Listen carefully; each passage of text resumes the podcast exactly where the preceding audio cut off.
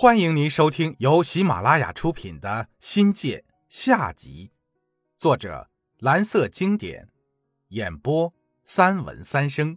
欢迎订阅。第三章心梗。这一天呢，我和夫人一同去医院照看岳父。老丈人刚透析完，卧床不起，好久才回过神来，问起儿子的学习状况。并叮嘱岳母和夫人好好照看好我那还在读初中的小舅子，并努力把他抚养成人。岳父清楚他自己的病，看神情是在交代后事了。岳母在一旁抹着眼泪，却又不得不强装镇静，说道：“啊，没事的，好好养病，有我和几个女儿，家里的事儿不用操心。”我夫人哭着说：“岳父上次昏迷过去之后，就开始表现出绝望了，外加特别的无助感。”我听了也很难过。我夫人也是个苦命人，她不满三十岁就要失去至亲，刚做母亲还未体验透人生的天伦之乐，就要承受着世上最痛苦的情感。对于一个未经历风雨磨难的女人来说，这种致命的打击似乎早了一些。一想到我的岳母即将要失去丈夫，我两岁的女儿即将没有了外公，事情如此残酷，已经到了令人悲痛欲绝的地步了。看着我夫人整天以泪洗面的样子，我的心都要碎了。但这种时刻。任何语言都显得苍白无力，任凭夫人哭泣，我站在身边，不知道该做些什么。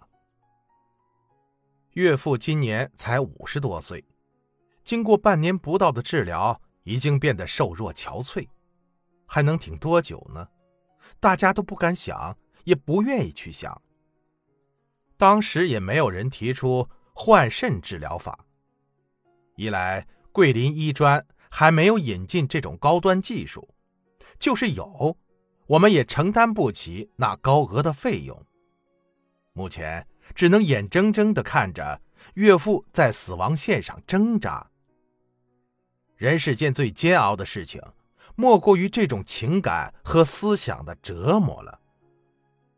我们的岳父不吃不喝，现在的尿量一天天在减少。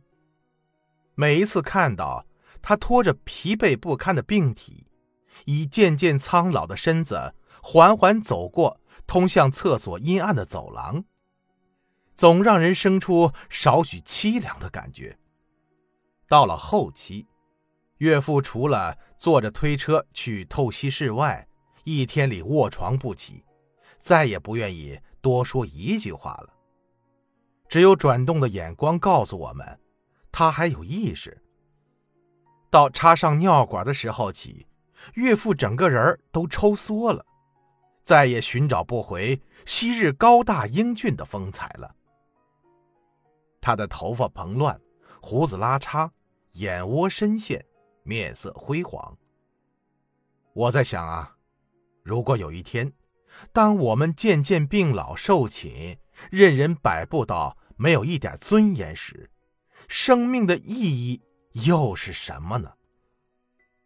那一阵儿呀，我们的情绪都很低落，除了抱怨命运的不公，也只能听天由命了。岳母坚强了起来，镇定的后面其实是内心的委屈和痛苦。我和夫人都很少说话，整天沉默寡言的做着该做的事儿。但做什么都没劲儿，特别想要逃避。夫人感觉人生很灰暗，做人太苦了。我可怜夫人呀，有时候想着想着，心都快裂了。我们家眼看就要好起来的生活，再次步入了绝境。最可怕的事情是在预料之中，却又突然的来了。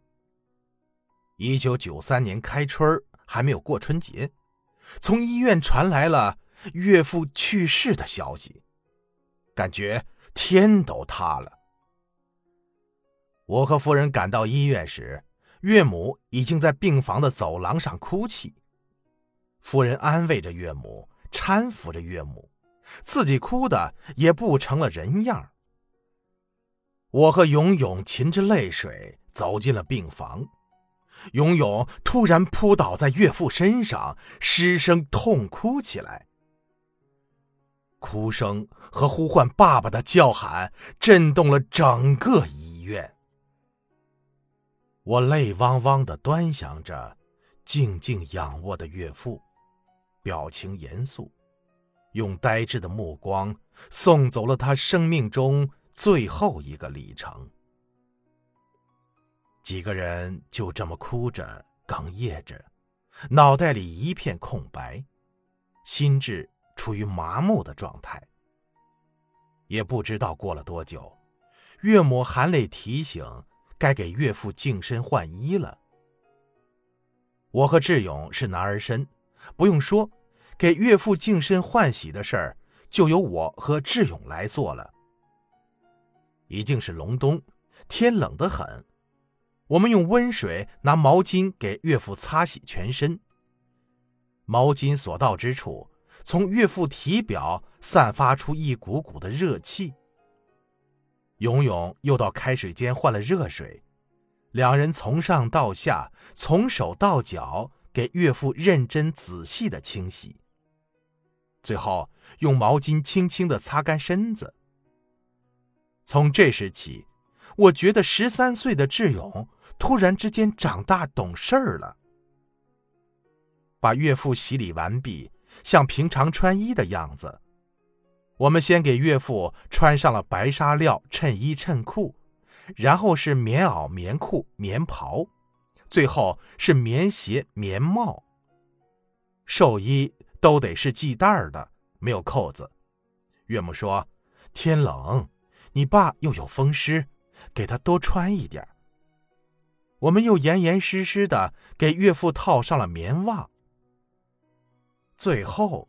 我给岳父枕上头枕和脚枕，拿过寿蒙，让勇勇帮着，小心翼翼的从脚盖过头顶。听众朋友，本集已播讲完毕，感谢您的收听，精彩继续。